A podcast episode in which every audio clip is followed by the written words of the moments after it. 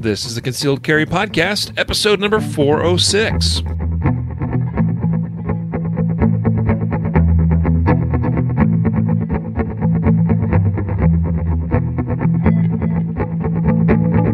And welcome to the Concealed Carry Podcast, part of the concealedcarry.com network.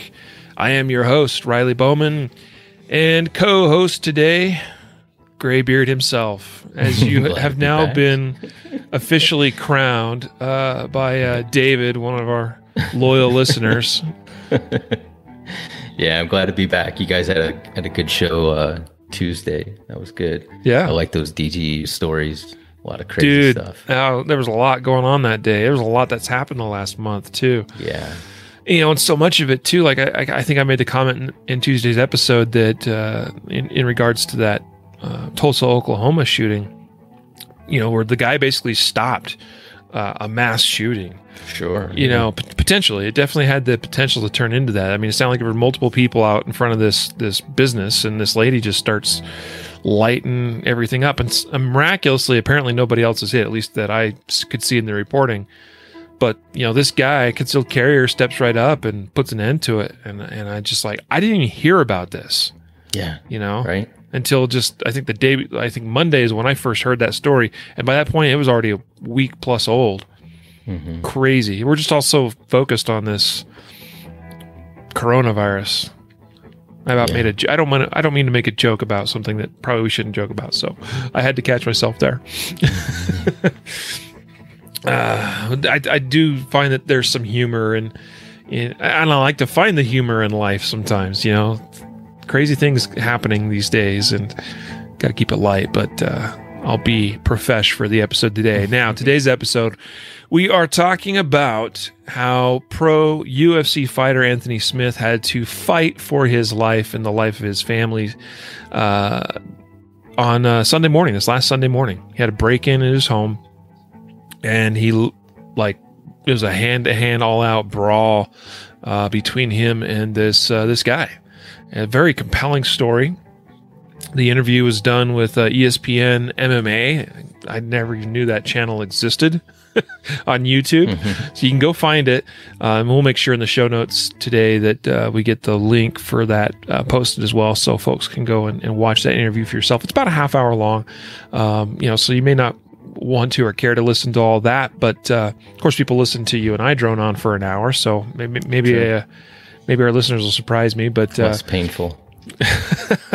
but we'll make sure uh, in, in the published episode we, we put the link for that uh, YouTube interview.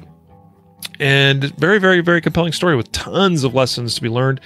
Even though I'm sure that wasn't approached from a concealed carry perspective at all, there's just so much great applicability to what we do here, uh, the analysis that we do. I mean, this is essentially a justified save story minus the gun.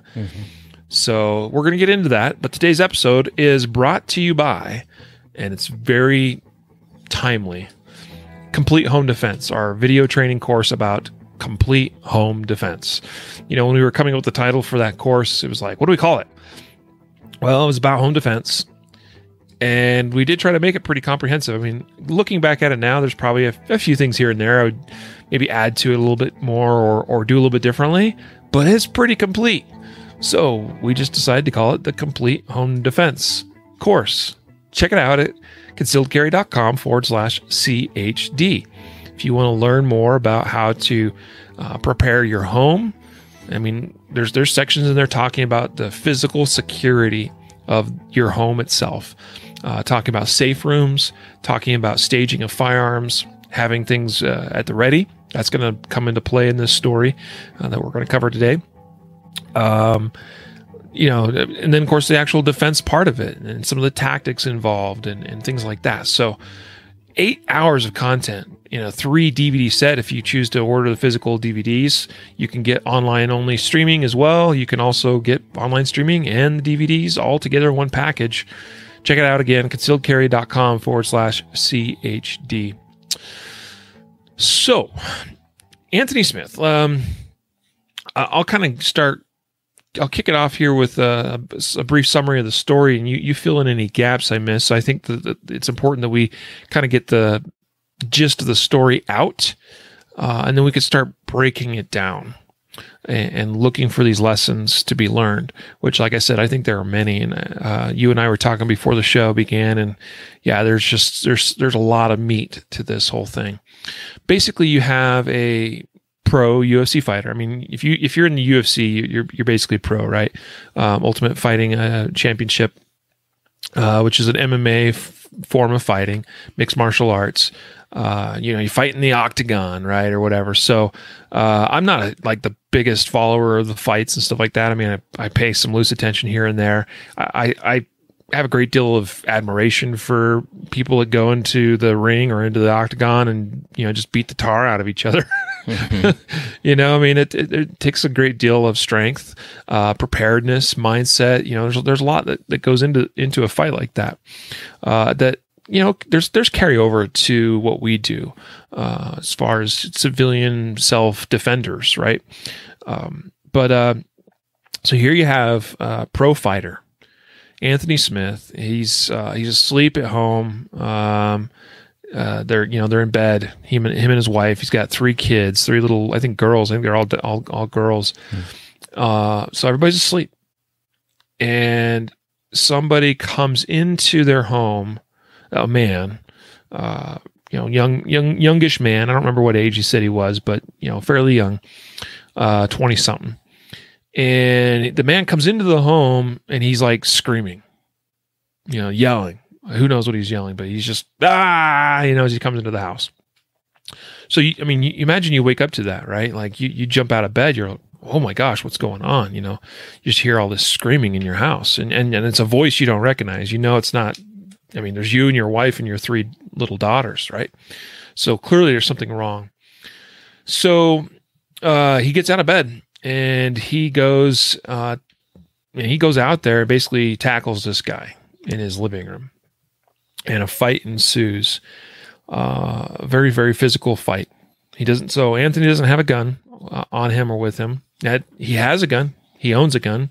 He has one he carries even concealed. Uh, i believe he's permitted to do so. He talked about uh, how you know he carries concealed and this is in, in nebraska uh, but he just he didn't get his gun, and we'll talk about that some more as to maybe some of the why and, and where his gun was and stuff like that. But uh, so no gun. He just this is a physical fight. He's trying to subdue this guy. He's trying to get control of his hands, uh, trying to you know just keep this guy from posing a threat to him and his family. Anthony's wife uh, gathers his girls, uh, and and they they basically sequester themselves to the bedroom, uh, which I thought that was really good. And then also his mother in law comes out of where her room is at some point, and she ends up handing him a knife, which he doesn't have to use per se. He doesn't have to like you know cut or stab this guy with a knife, but but he but he has it right there. And I think he said he kind of put it to him. I don't know if he was like holding it against him or what, but uh, police were called and uh, took like eight minutes or something for for police to arrive, which was pretty quick. Uh, but he just talks about how this is this is a long fight you know, the, just he didn't think you know he, number one he was surprised at how strong this guy was this this other this this fighter right? Uh, and surprised at how long you know was going and didn't and he wondered if he had the strength and the ability to keep it up until uh, help could arrive so that's basically the gist of the story. I mean, the, the you know cops get there, arrest the man. Uh, Anthony is fine; he's not physically harmed uh, too much. Uh, I mean, he, he, talked. He's like, I'm not really bruised or you know bleeding or anything like that. It really sounds like he had the upper hand, but it was it was kind of like it was one of those things where okay, he had the upper hand, but for how long? How long could he hold out? You know, how how how much and how for, for how long could he do this? Uh, while this uh, fight was continuing on. Uh, so, you know, and he talks about there's like blood on the walls and stuff. So, I mean, he obviously roughed up uh, the home invader, but, uh, you know, so, you know, there's that. I mean, it, it goes to show just how violent this event was. But, you know, fortunately, again, it, it all worked out. You know, I mean, he, he lived to see another day and his family's okay. I mean, terrified probably, but everybody's okay. So that's kind of the summary of the story. Was there anything that I missed, uh, relevant detail wise, uh, Matthew? No, I mean that that's a good good place to start and give people who haven't watched the interview or listened to the interview an idea of kind of what we're talking about. So when we break it down, these different points um, that we we, we think we can learn from and bring you guys some insight, um, you know, you'll have some basis of reference. Yep. Yep. Uh, now we have uh, Mitch, our social media manager, uh, actually commenting in uh, on the Facebook comments today. And Mitch, I know follows this stuff closely. He, he he really likes watching the fights, and he says that Anthony Smith's currently ranked number five among light heavyweights. Uh, he, he, weighs in at 205 pounds, so he's a decent sized guy. Uh, and his opponent, this home intruder, he said weighed about 170 pounds. Uh, so quite a bit light, lighter. You know, he's got 35 pounds on this guy, uh, and he just he says uh, several times about how surprised he was. You know, the, the fight and and and and how strong this smaller uh, man was compared to him. You know, keep in mind. So number five in the he's basically he's one of the best in the world as a UFC fighter, right? Um, and he's still in camp right now because he's training for a, a fight right. like in a week. So he's not like out of shape. He's probably his, you know, his, his peak shape that he could he, be. Right he's now. actively working out, training right now. Yep, that's right. Getting ready for a fight later this month, which is kind of like, well, I'm not sure if that's going to get postponed or what, depending on how things go. So, yeah, you're exactly right. He's actively training right now for a world class fight, right? Big fight. So, um, and that's kind of the that's the point, you know, one of the big points. So I think we just tackled that head on right now.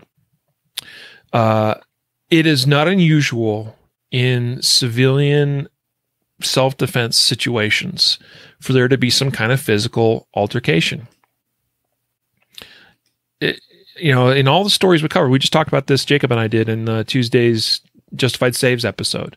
We, t- we covered all these stories, and there there's several in there. Well, and, and some of those I think were where the good guys ended up getting shot as well as themselves doling out, you know, some some lead as well. But uh, uh, the point is, is that you know, physical fights happen. Uh, they really do. Uh, you know, you helped me with some ana- analysis of Justified Save Stories, a podcast uh, a while back. I need to go and update uh, some of those statistics as well, and and finish uh, rounding out some of those numbers. But uh, I think we we pulled out of that about a about a twenty five percent of the time where somebody uses a gun in self defense. There is also some kind of physical altercation as yeah. part of that event.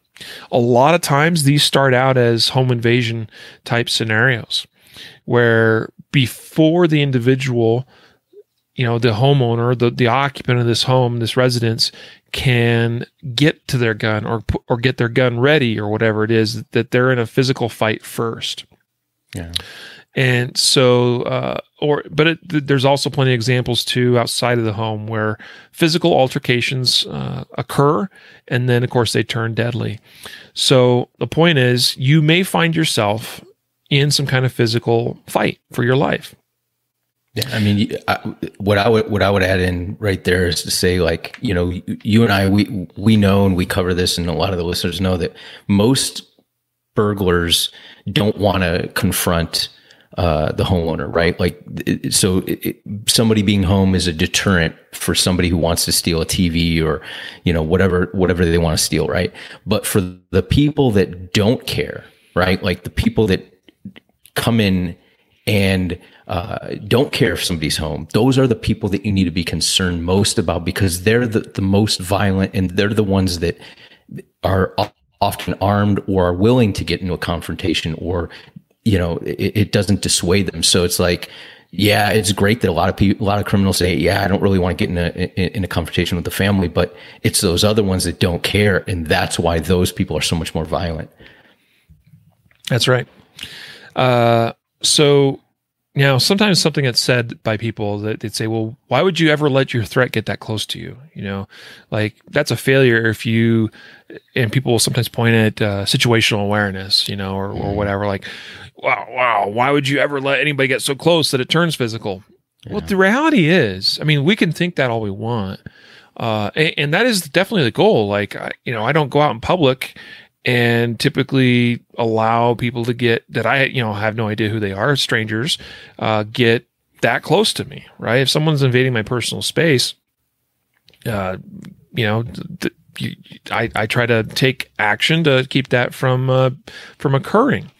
Um, but the reality is, in a public human sphere of of interaction, there's times where that's not always possible, mm-hmm. um, and it's also not possible to be 100 percent totally switched on, dialed in, fully situational aware all the time. It just it's not possible.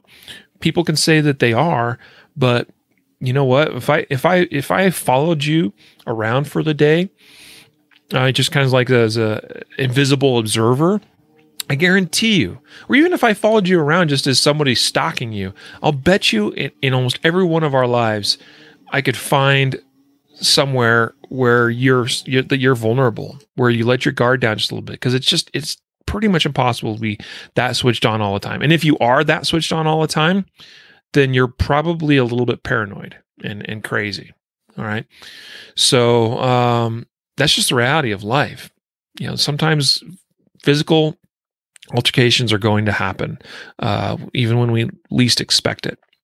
I know that's something that happened here with with Anthony. I was just reviewing part of the video before we got started. And he talks about how like this was about like the worst time this could have happened. You know, like, and we'll get into that. It has to do when he was answering questions about uh, his gun and if he had a gun and where his gun was and stuff like that. Like, just like Murphy's Law at its finest uh, from this story here. You know, that just the one, he actually said, like, the one time I don't have that gun by my bedside and this happens. That's that, that's that's how life is. That's how Murphy's law works. Yeah. You're like the one time you're like, ah, you know, not a big deal that I, you know, didn't lock my doors or didn't turn on my security system or didn't close my garage door, which that's actually how this intruder got into this into Anthony's house was he came through apparently an open garage door uh, Anthony explained how he thought his wife had closed it. His wife thought she, he had closed it, and and you know just there was this miscommunication that resulted in a situation where the garage door got left open all night, and the and the door between the house and the garage was clearly not locked. So uh, even those kind of mistakes happen. Uh, I've done that. Now, fortunately, interestingly enough, I mean, we're in this kind of older house, but we don't have a door from our house to our garage. Super hugely inconvenient, but it also comes with the strength that that is not another weak point or a potential weak point for my home for somebody to gain access, uh, at least to the home itself. Um, but uh, anyway, so so all right. Sorry, I got kind of off the into the into the weeds there a little bit, bringing it back.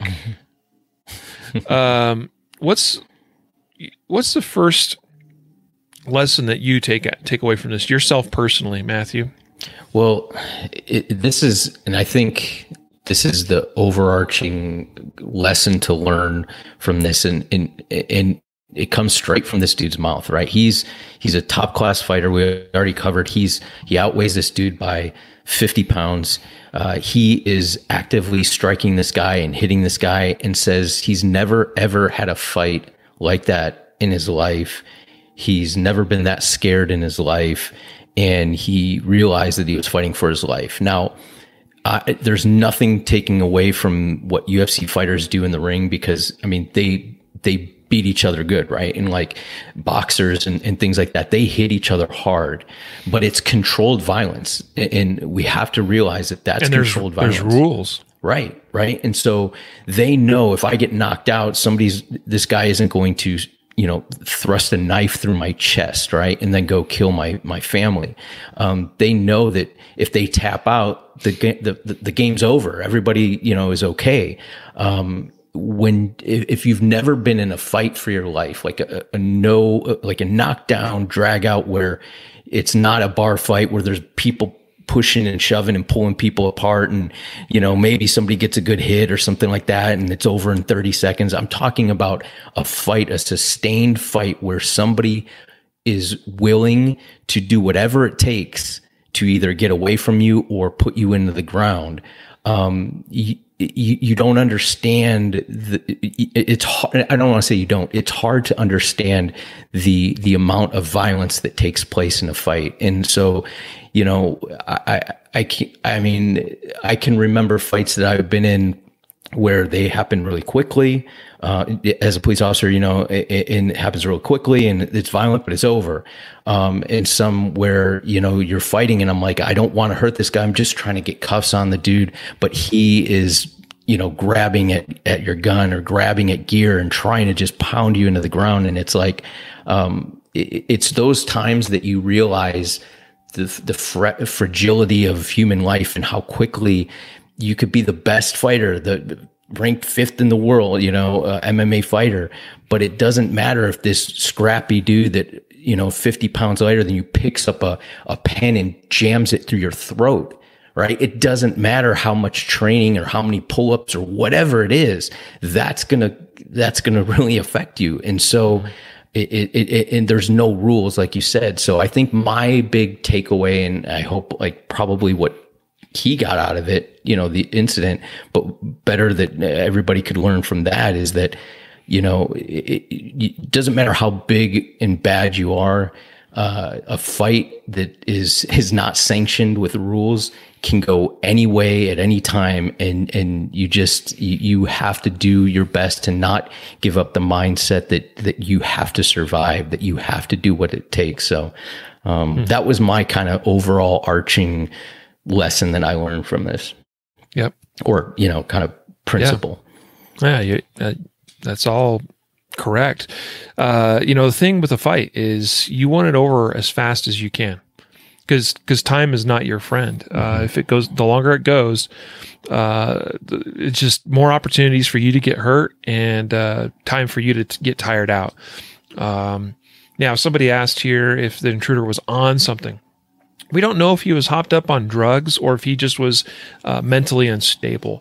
But based on uh, if you watch the interview and, and kind of pay attention to some of the some of the things that come out uh, from uh, what Anthony says about that and what the guy said and, and some of the things he did, like he, he's not in his right mind, and that could be mm-hmm. because of drugs, it could be because of a mental illness. I mean, it, in, and in the end, it doesn't really matter because somebody that is uh, extremely frenetic and uh, upset and paranoid and you know all of that like which is basically what's going on here you have a guy you have a crazy guy that is coming to your house and is just is going crazy he's going nuts on you so uh, that is a very very very difficult uh, place to be i mean cops have such a difficult job. You, you just touched on Matthew. You know where where you're um, submitting somebody, you're arresting them, and you know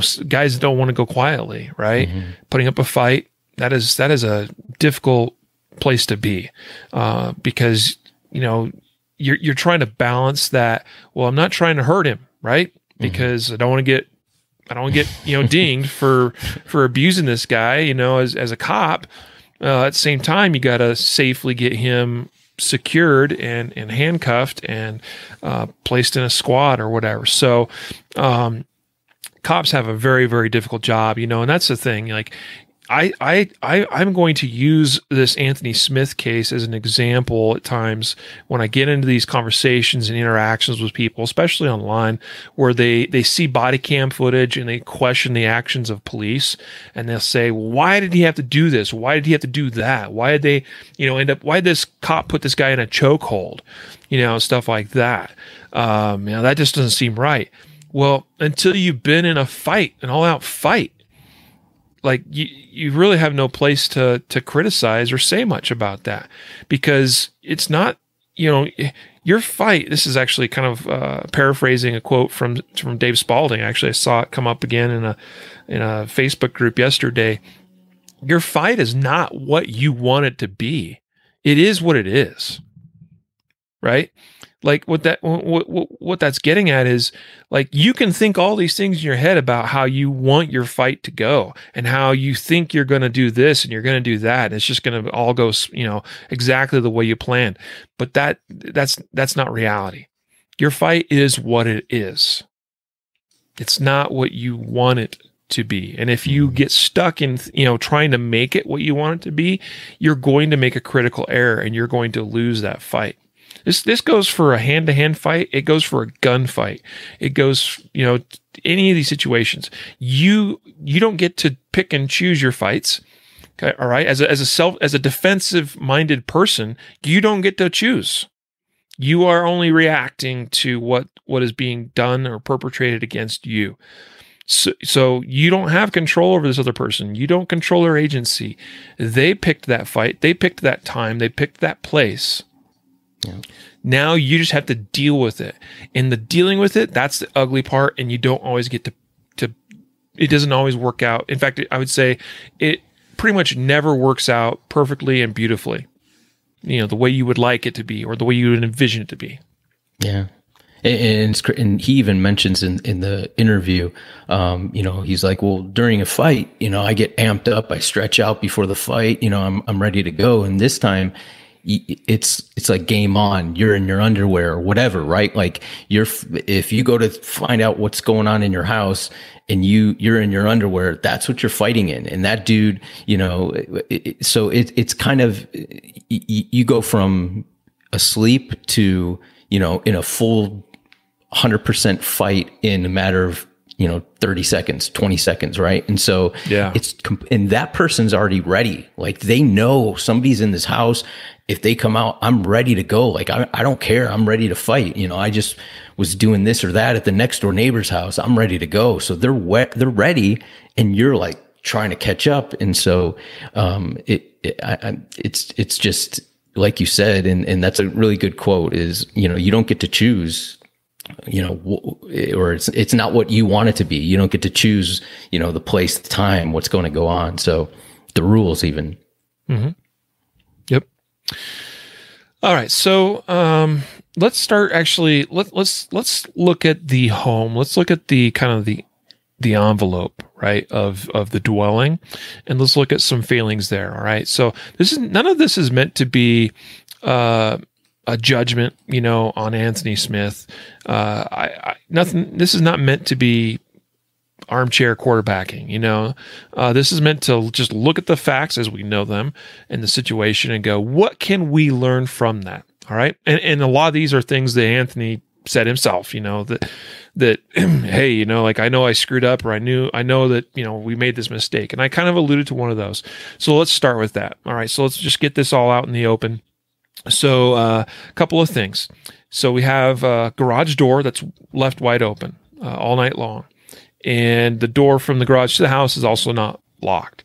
Um, so, and and oh, and then the, the, he had a security system he talked about, and is even like pretty new apparently. Uh, but wasn't using it, didn't have it turned on, you know. So as the even as the I, I, presume the garage door was opened or whatever. I mean, depending on where you have all your sensors and things at and how you have them set, but you know there might have been a, a, an alarm that may have gone off. I don't know that would have made a big difference in that case once he had already broken through the physical barrier of the ex, you know the envelope of the house, uh, because he, he says that he pretty much came in was yelling immediately from coming in. So that was about as a, a, much warning as a, an alarm system would have given you anyway. Um, so I mean, those are a couple things really quick right off the bat. Just looking at physical security of the premises. Uh, we want to make sure, you know, I try to make sure I do this every night sometimes, and this is a team effort. My wife sometimes reminds me, like, "Hey, did you check the windows? Did you check the doors? You know, did you check the the security system? All that stuff." Uh, you know, most of the time I've I've done my checks, but occasionally I'm tired and I'm getting in bed, and she's like, "Did you do that?" Ah crap i didn't. There's other times where she'll where she will have done it but uh, the point is every night try to make a point to go around check all the windows just make sure they're locked secured check the doors make sure they're locked secured make sure my security system is is engaged. Uh you know and so just getting into that habit and that routine it's so easy to get comfortable and be like, you know, we live in a kind of quiet neighborhood in Nebraska where nothing bad ever happens. He says that several times in his interview. There's like nothing like this ever happens in our neighborhood. Mm-hmm. Well, you know how many times I've seen that or heard that story uh, from from the many stories, these justified save stories we covered through the years, all the time. Nothing like this ever happens in our neighborhood. Well, until it does. Mm-hmm. Right. I used to think that about my neighborhood until we had a crazy incident happen. Uh, in in our in fact, we've had a couple of them now. So my neighborhood's turning into. Uh, I can't say it's uh, not a. It's not the quiet neighborhood I once used to think it was. I do think that it's changed a little bit, but uh, won't go into that. But so you see where I'm getting at. So like I think the lesson he learned here is don't assume you live in a quiet, sleepy neighborhood. Don't leave your doors unlocked. Right. Do a nightly check, and just make that part of the routine. That's what I would say. Yeah. Amen. So uh, you can add to that, or you can go on to what's what's a what's kind of the next lesson learned from this whole incident. Yeah. So, um, so obviously the exterior security kind of breaks down, right? So they get inside, and uh, he says that he has a firearm. He's a concealed carry permit holder. Uh, he carries a firearm with him in a bag. I'd assume this is like when he's traveling about because he mentions concealed carry and probably wouldn't mention it if he just leaves it at the home for home defense. But so I assume because it's in a bag, he transports it with him, which is also kind of interesting because this dude probably could handle himself in a lot of fights if somebody wanted to take his wallet or whatnot, but he finds it necessary to to carry a firearm with him. And and I think, you know, that's that's obviously smart because you never know who who you're going to be up against, right? Or what's going to happen. So, um, but he carries the firearm in in in a bag. Uh, typically, he says he brings the bag uh, into the into the home with him, puts it by the bedside before he goes to bed. He takes the gun out and puts it on his nightstand, and we'll talk about that later. But um, the the the the problem is, is he says 99% of the time I do that.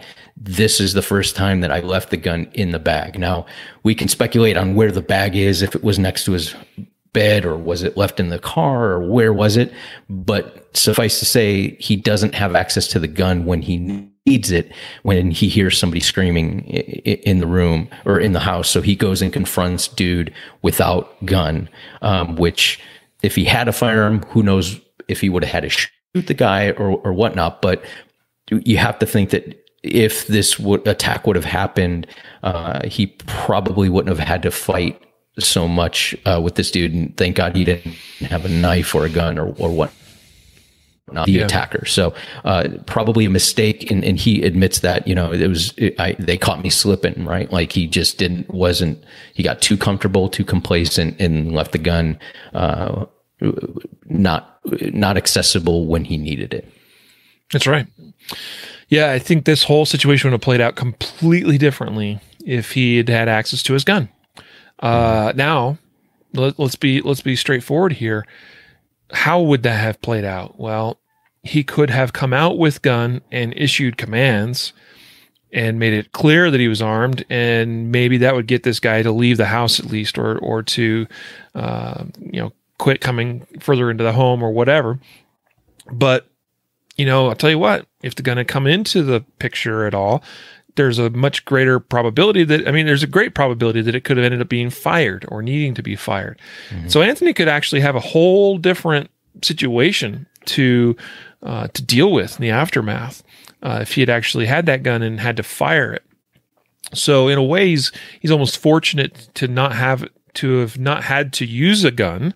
However, uh, having that option would have been far preferable, certainly, mm-hmm. because Anthony had to greatly put himself at risk to have to physically fight with this guy. Um, you don't know what that guy's got on him. You don't know if he has a weapon. Even if you don't see a weapon, he may still have something, you know? So it, it's one thing where if you don't see a weapon on somebody, and so you maybe have a hesitancy of, of using a gun because you're like, well, there's some distance between me and him. I don't see a, a weapon clearly. Uh, so I am not going to you know, fire my gun yet, right? That's one thing. But when you are right on top of somebody, you know, you, you don't know what you don't know about what they have or don't have or what their level of preparedness is or, or not. And, and so that can get very ugly for you very fast. That guy's got a knife on him and, and, all, and he's able to grab it. I mean, you could have a dozen knife wounds in you before you realize what's, what's happening. Yeah. Right? I mean once once a somebody starts going to work on you uh you know sewing machine style with a knife like that that gets ugly real quick and that that that fight can change really fast. So you know yeah having that gun would have been my preference absolutely and and I know that I would have handled that situation very differently. I mean at the very least uh I mean here okay so let's talk about one good thing. He talks about how his wife gathered his uh his girls gathered them into their bedroom, into the master bedroom, it sounded like, uh, told the oldest daughter, you know, hey, you you you stay here with your sisters. You keep, you know, you make sure nobody leaves. Mm-hmm. Uh, I think the the uh, wife was there with them for a time, but then she came out and was sort of like blocking the hallway or or something like that. Um, so it was almost like you know she, she was making sure, hey, I, I am, you know, I'm going to also be this this kind of secondary fallback that before this guy can get to my children, I, he's going to have to go through me. Um, think how different that the, the the tactics involved could have been if Anthony had had his gun. You know, where he could have gotten his wife and the daughters and the mother-in-law and just got everybody barricaded into the master bedroom while he guarded the door or or you know took cover and just you know guarded that hallway. And you know then then you know he's got a, a natural choke point where his threat's got to pass through. He's going to have the upper hand. He's got the gun. Um you know and he could have kept his distance and kept himself his wife his mother-in-law the kids everybody much you know much greater level of separation between th- threat or potential threat and him and his family. Instead in this situation he had to actually involve himself physically into the situation. Yeah so it, very different tactics had to be used based on the fact that his gun was unavailable. Yeah and and, and thank god it, it it you know resolved the way it did because uh, he he mentions during the fight he's asking the guy hey are you alone and mm-hmm. the guy says, "No, I'm not alone. There's there, there's somebody else with me." So and he started um, calling out for like a Luke or something like, "Hey, yeah. hey, man, come and help me!" Right. So then what's going through this. your head? yeah. Imagine this. Now he's a great fighter. He's you know he's fighting. He's saying he can control one person, but imagine that now you say, "Wait a second, I'm putting all my effort into controlling one dude." There's another guy in my home and now they can get to my family, right? It doesn't matter how how good I am with this guy, if there's somebody else, you know. So, um, yep. uh, fortunately, he, you know, it was either a bluff or he's just crazy and was screaming out different names. But the dude was crazy. Yeah. So there was actually only one guy, but yeah, this is that that kind of uh, kind of dovetails into what you were saying with uh, with uh, what Dave Spaulding said is like you don't get to choose it's not what you want right? Like so we all we all think like okay noise in the house i'm gonna go take my gun it's gonna be one dude and if i have to shoot him i'll shoot him whatever. But what if it's not one dude? What if it's two or three or four?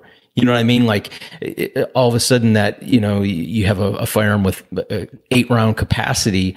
What if these guys are armed and they start shooting back at you and, and, and you're hit first before you see how it's just you know it, we all have these things that we think are going to play out in our mind and uh, it's probably not going to be that way. And so whether it's a fight whether it's a gunfight it's the same thing. It's just you're using a gun in the fight and um, it, it, normally doesn't play the way the way you have it conjured up in your mind. Mm-hmm. that's right. So speaking of that potential second or third threat, you know, assuming that there's more than one uh, inv- uh, home intruder, uh, which that certainly could have been the case. I mean, boy, that, that would have just made the my skin crawl if I, you know, here I'm barely hanging on, you know, trying to get this guy's arms and hands under control and, and keep him subdued so he can't hurt me. And all of a sudden he starts calling for a friend. Oh crap! You know, I mean, geez, uh, that that that gets dicey really quick. Now, at some point, I don't remember the exact timing on on all of this uh, as it relates to uh, this intruder calling out for a supposed friend. Uh, but uh, at some point, Anthony's mother in law comes out of, I guess, wherever her room is. Mm-hmm.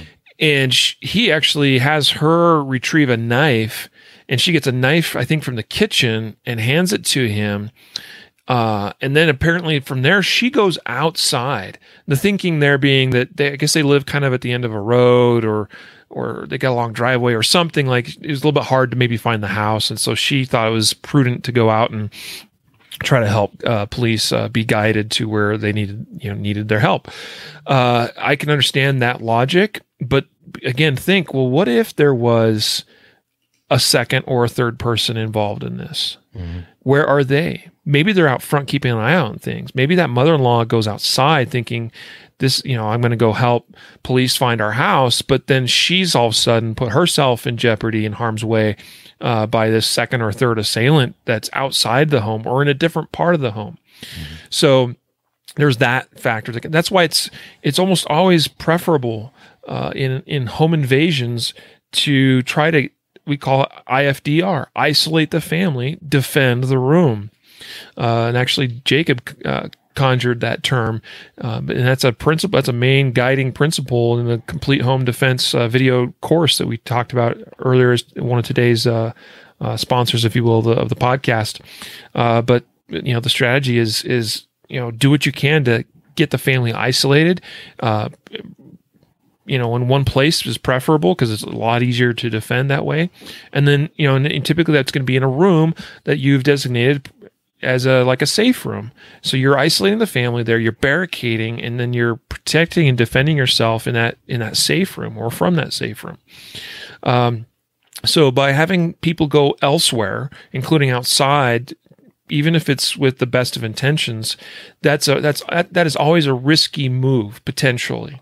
All right. Uh, could it cost seconds or minutes in officers finally finding your house if you're not out there to help guide them? It could, but we got to balance risk with with potential reward here. And uh, you know, I'm not sure the the juice is worth the squeeze when we don't know the full extent of the situation.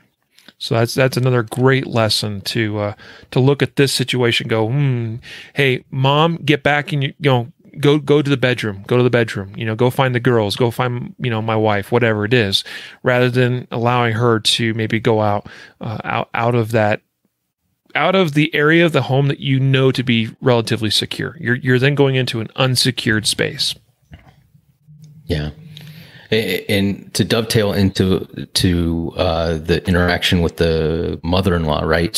So you, you, mentioned she brings him a knife during this fight, right? Now it's a hand-to-hand fight. Uh, no other weapons have been, you know, brought out by either party. Um, but the mother brings, mother-in-law brings uh, uh, uh Anthony a knife, and it's interesting because this is a principle that I I I find I, I, when I'm speaking to to like new concealed carriers and things like that, um, and it it just never kind of crossed their mind. So think of he, Anthony mentions he has the knife, and now he realizes that it's much more difficult to fight with one hand because he can't use the he he, he doesn't feel it necessary at this point to go ahead and stab this dude, right? So now what he's done is he's made it much more difficult for him to A, control the person, and B, now there's a knife involved that he may have to fight over, or even in the process of trying to hold this guy down and not stab him, he ends up getting cut or stabbed. Right. So it's the mm-hmm. same principle that when I, I'm talking to like new concealed carriers or people that um, haven't thought it through and say, when you draw out your firearm, it has to be a, situation, not le- uh, uh, legally uh, putting that aside. I'm talking about tactically. If you draw that firearm out and you're not prepared to use it, I'm not saying you have to use it, but you're not prepared to use it, and the the amount of force that you need to use isn't justified with a firearm, and that person still wants to to fight you. Now, what are you going to do? Are you going to shoot an unarmed person and say, "Well, I feared for my life because he kept approaching me after I pointed a firearm at him, that's probably not a good legal justification. And secondly, secondly, it's not a good tactical position because now you're fighting with a gun in your hand. And so you either have to reholster that gun and go, you know, fight with two hands, or you're going to fight with one hand and it's, you're at a great disadvantage. So I think, it, it, you know, we always think if we have a, a, a weapon, whether it's a gun or a knife or a bat or whatever, that we're better off. And certain situations, of course, that's true. But if the the amount of force that that tool is capable in, of inflicting isn't what you're you know you're ready to use against that person, then that's a, a major disadvantage.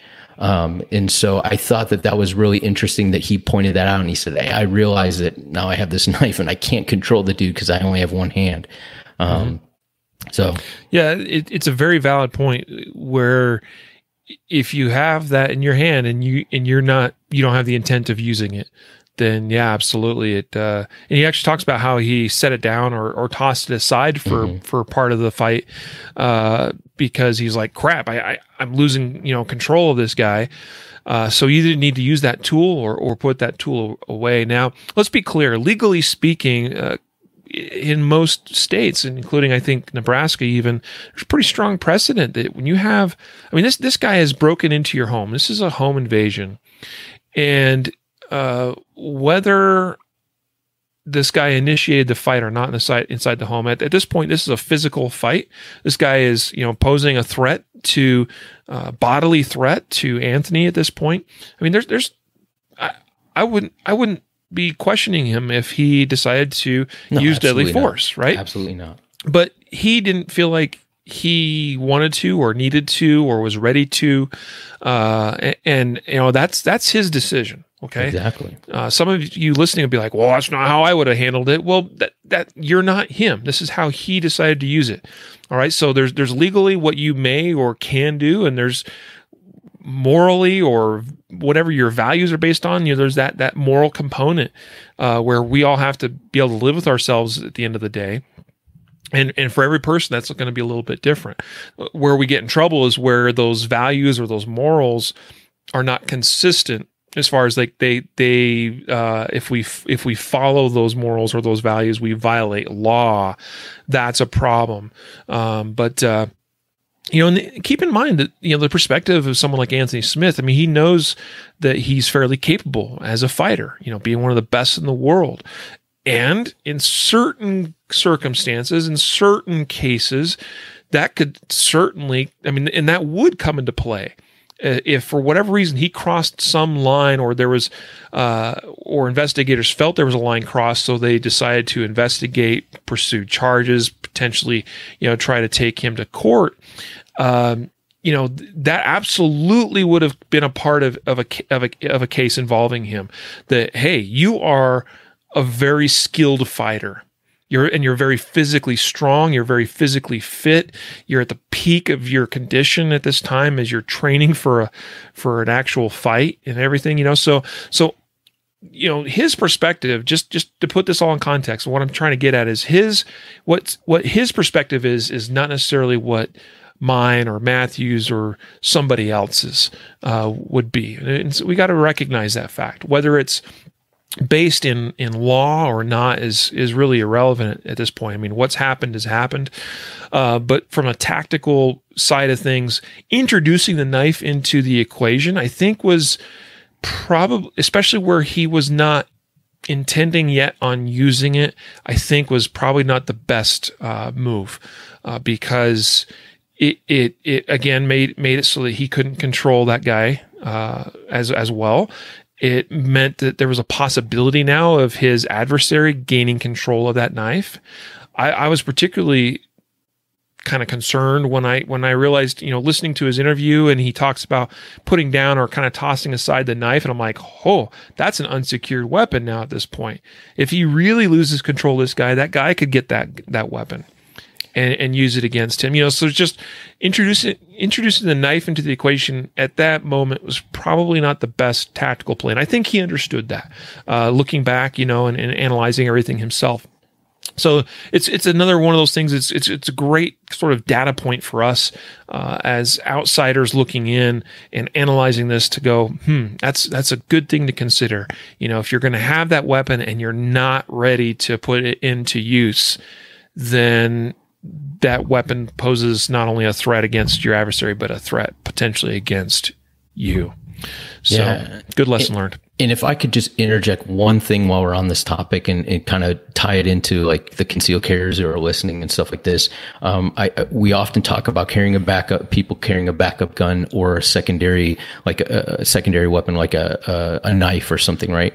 Um, now you, you possibly, if you get into a knockdown, drag out fight with somebody, you possibly could protect that one firearm, right? Uh, whether wh- whether you carried appendix or strong side hip or wherever. Now, if you are in a knockdown, drag out fight with somebody and you have an ankle holster and a, a, a, a firearm that you're carrying on your on your waist, uh, if if that person gets around your your ankle right and you're protecting your the, the gun that's around your waist or you haven't gotten to it yet now the, the, opportunity for a gun to to get into their hands is there or a knife. So just when you start thinking about carrying a backup gun remember it can't just be well this is just an extra thing that i carry. It has to be something that is well thought out and that you can defend against a gun grab uh, or, or or whatnot right? In, in the way you carry it. I, I just think that it's important because while we're on this topic you know um, I, i've seen guns come out of ankle holsters during fights with police officers. And all of a sudden you know there's a gun that's in the mix that's unsecure and you know it, it's for your backup but now it's not it's now it's free for all for whoever can grab it first For every weapon that you carry, not only do you need to have a plan for how to use it, but also how to protect it. Mm-hmm. Absolutely. I mean, talk about retention. So often we we spend time talking about retention of of our primary gun that we carry on ourselves. But yeah, if you are carrying a backup or a knife, all that stuff, it all comes into the into the equation of things that we have to have a plan for using it and a plan for preventing its use against us as well. Good good observation there. Um, let's talk some more about this gun that he is an owner of. Uh, you talked earlier about how he transports it in a bag. Uh, he, he just says that in the interview that uh, he's asked, you know, where was your gun? And he's like, well, it's in my bag, a, a, a bag that I carry with me. So it does sound like that his preferred method of carry is off body that that's kind of the norm that he has a gun that uh, we and we don't know what the gun is with it that's that's also irrelevant but that he has a gun that he carries for personal defense and it goes to and fro with him in in some sort of bag whether it's a backpack or a computer bag laptop bag whatever some some sort of bag. And it sounds like the normal routine is that you know I imagine that he's he's got some gym that he's going to and training at. You know, he's a very high level fighter. So traveling someplace and then coming back with that in the bag and, and taking inside the house and sounds like it goes next to the bed. And then at night it comes out of the bag and goes onto the nightstand. All right. So, uh, whether Anthony or not carried this gun in a holster on a day to day basis is irrelevant because this is in the middle of the night and he's in bed and he's not wearing a gun in a holster. But what I am going to point out is that, uh, you know, had this been even a situation that occurred during daylight hours, he still, you know, he may have found himself in a situation where that gun was not readily accessible uh, in, in the home or out of the home. And so that's always one of the downsides and, and potential risks uh, of, you know, as far as not being able to be effective with that tool if you're carrying off the body because it's not as readily accessible. It's not as fast. It's not as smooth. It's not as predictable as simply going to your waistband and grasping your gun that you know is always there and is consistently in the same location all the time. So that's another great lesson learned. Just, you know, the, the dangers of off body carry. But here's another less obvious one. And, and I know I've talked about it, but but I don't think this is one that a lot of people think about that that much. And the less obvious lesson here to be learned is that the tendency when carrying when transporting and carrying a gun off our body, so in a bag typically, as that's the most common uh, method for off body carry, the tendency is to become a little bit more relaxed in the security of that gun and to, uh, to to not take steps to make sure it's always accessible and always ready to be put into use. So we recognize that Anthony's a father of three children, and they're all under the age of seven or eight years old.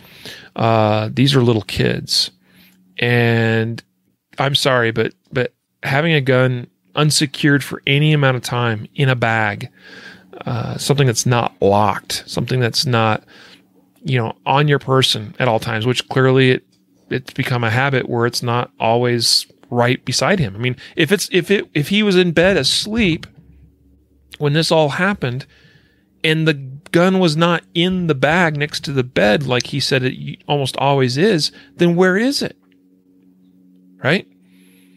Now, th- there may be a perfectly good uh, explanation for that. It could have been in his vehicle. But don't forget, the vehicle or the garage was left open. So, I mean, what if this guy came in, started? Actually, we know from other uh, statements made by Anthony in his interview that this guy had wandered the neighborhood and had made his way. He actually had gone into somebody else's home, and that somebody else had scared them, this individual, out of their home. And he then continued and I imagine cops had already, you know, I think cops actually probably responded fairly quickly, and probably because they were already on their way to that neighborhood because there was there was other break-ins that had occurred, and we know that that this guy had also gone into and and and uh, through other people's vehicles. So again, I had, I asked the question: Where was that bag and where was that gun? It wasn't next to his bed, so it was somewhere, and this guy could have found that gun and now we're talking about a huge tactical problem. Now we're talking about bad guy in house with a gun, your gun, and you don't have anything to defend yourself with. Mm-hmm. Potentially. And, and, not to say that that's where the gun was, but just hypothetically speaking, and, and you know, it, it, as a tactical uh, consideration, think about those types of things because um, you know, it's, it's just another reason we think about, well, I don't leave the gun in the car because I don't want somebody to steal it. Well, that's true, but you also don't know if somebody's going to break into your car, find a gun and say, well, now I have a gun. I might as well go inside and tie these people up and find out what they have. Right. So totally. Yep. So, I mean, if, if Anthony was listening to this, and I doubt he would be, but uh, if he if he were, again, we're not here to judge him uh, or criticize him, uh, at least too harshly. But I, I would uh, ask him to give it give some serious thought now, and I think he probably has thought about many things. Whether he's thought about this particular thing or not, I don't know. But as it relates to the safety of his children, uh, it is not asking a lot to uh, keep that gun secured on your person throughout the day if if it's not going to be secured in a safe or you know my preference for quick access is a quick access vault, a little handgun vault. There's so many good ones these days uh, that serve the purpose, at least, that are quick access. You can keep that gun ready, staged, uh, right there beside your bed, or in other areas of the home. You can have multiple, even staged, um, that are still very quick access, but will keep it secured in, in as far as you know those two and three and seven and you know ten year olds are even concerned you know? So uh, that that should be taken that there should be some serious thought given to how Anthony is carrying transporting and storing and staging his firearm. Absolutely. Um, so you know, I mean, my preference would be to see And this is just this is a best practices type approach, right? Okay, so again, not meant to be a criticism, but just this would be ideal if Anthony kept that gun on his person throughout the day, and then all other times put away that gun in a quick access vault next to his bed. And then if he's concerned about having something at the ready somewhere else in the home, then get a second gun and have some other quick access, you know, secure uh, storage or or staging uh, solution for that purpose as well. If he doesn't want to carry it on his person while he's just you know bumming around his house throughout the day, right? I, I wake up, I get dressed, I put the gun on. I'm not going anywhere, you know, throughout the day. A lot of times at home, especially these days, I'm carrying all day long lounging around at home. I mean, lounging. Well, I typically get up and throw on a pair of jeans and a t-shirt or this type of shirt, or, you know, whatever. Like that's that's my normal dress almost every day. I'm not in sweatpants and whatever, you know, sweatpants and wife beaters. that's not my normal. Uh, I, you know, occasionally I dress down, right? Uh, and uh, you know, a pocket holster with a 380 or something. If I got, you know, short to the pocket, that that's, you know, but I'll still, there's rarely a moment I'm not armed on my person inside my own home, even, even when I'm relaxing. Um, I don't, you know, call it par- paranoid. Well, I don't care. I, I call it being prepared. And because I, I've read enough of these kind of situations to know that crap happens when you least expect it on your least prepared day, uh, when you're like least prepared. And so I try to make sure I'm at least remotely prepared.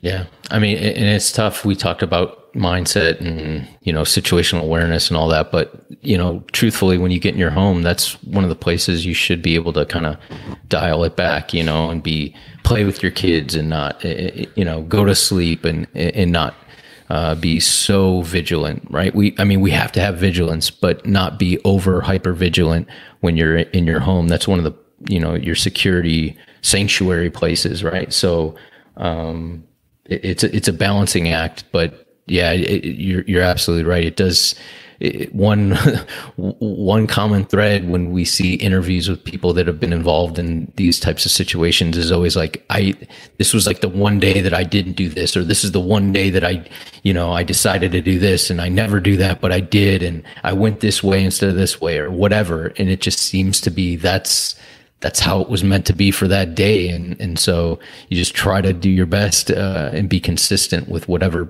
with that, with whatever process that you you implement in your life. Mm-hmm. yep. That's right um, there's probably other things we could pull out of this, but I think there's there's some big key takeaways. Number one, secure the home and the envelope of the home, and make sure that uh, you do a nightly check and that you're you're prepared. You know, part of going to bed is is I think you know that that is one of our uh, weakest potential times or least prepared times. A uh, time where you know nobody can be awake 24 hours a day. Nobody truly sleeps with one eye open, even if they say they do. Uh, the brain has to shut down at some point. You know, so so part of going to bed is being prepared to go to bed. And that means, I think anyway, that you do a quick check, you make sure the house is secured.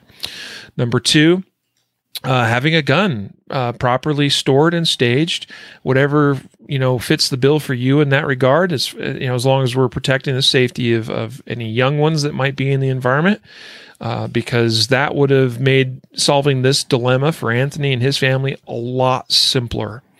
Three, having a good plan for your household and your family that in the event something like this were to occur, what steps you take, your partner takes, your children take, uh, all of that stuff. So having that that as a plan. Now the the the Smith family actually did pretty well. Uh, considering the circumstances, yeah. you know, so that that was that was really well done for the most part. Uh, number four, considering not going out in search of, of even a suspected intruder. All right. So he, he did go out, he did confront this individual and, and tackle him in, in this fight ensued. But I'm talking even with regards to the mother in law going outside the home to assist responding law enforcement. I would say in most circumstances, stay put, stay isolated, stay, you know, in that safe room uh, where, you know, the variables can be much greater controlled uh, and, and you got to force the bad guy to come to you where you, you control more of, of that, uh, the, the, factors involved. Okay. Um, of course, that becomes so much easier to do when you actually have that firearm uh, ready and, and able to be put into use um, should it be required.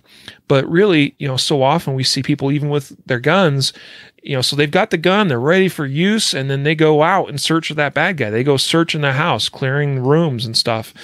Uh, there's exceptions to every circumstance, but I would always advise caution in going out to deal with a problem. Let the problem come to you, uh, unless it's not an option. All right.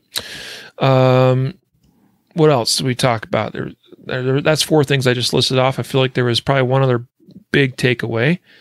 Uh, well, physical fights. You know, most of us probably are not honestly all that well prepared for it. Uh, so if we can avoid that in the first place, that's probably the, the best the best thing for most of us.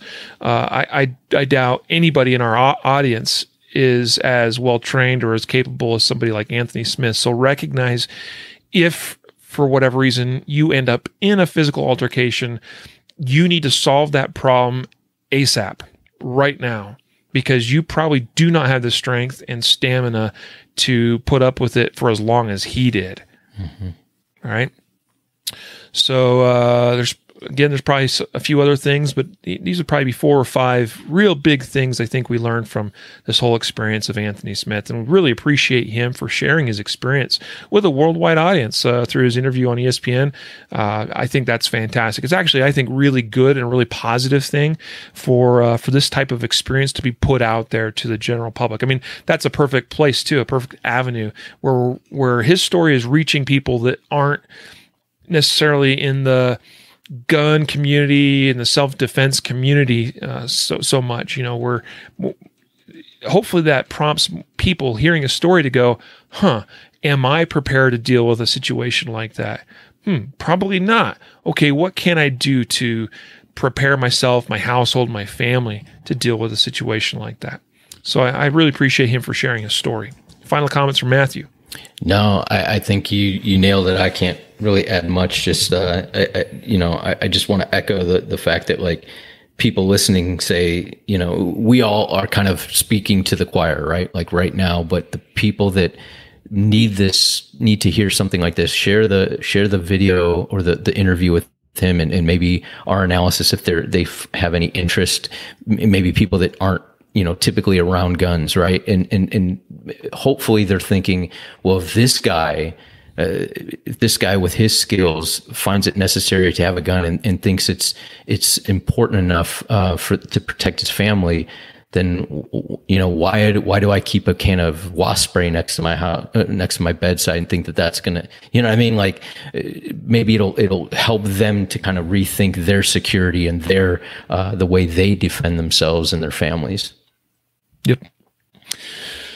Good wrap up, Matthew. So, guys, uh, again, uh, you know, I, I, I, would highly encourage you to go watch this YouTube interview with Anthony, hear his story firsthand yourself, uh, think about how you apply it to yourselves, your families, and your houses, uh, or apartments, or wherever it is you you live.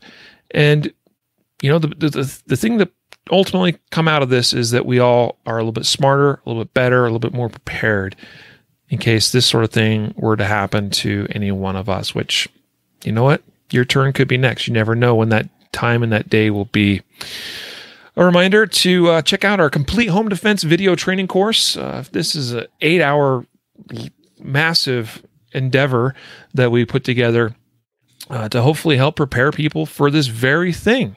So go to concealedcarry.com forward slash CHD and pick up either online copy or virtual, or that would be virtual, or an actual hard copy, a three DVD set, or both, check it out. Concealedcarry.com forward slash CHD. So, with that, we better get on out of here. And so, we'll leave you with our final words, even our now famous slogan train right, train often, and train safe so you can fight hard, fight fast, and fight true. Take care.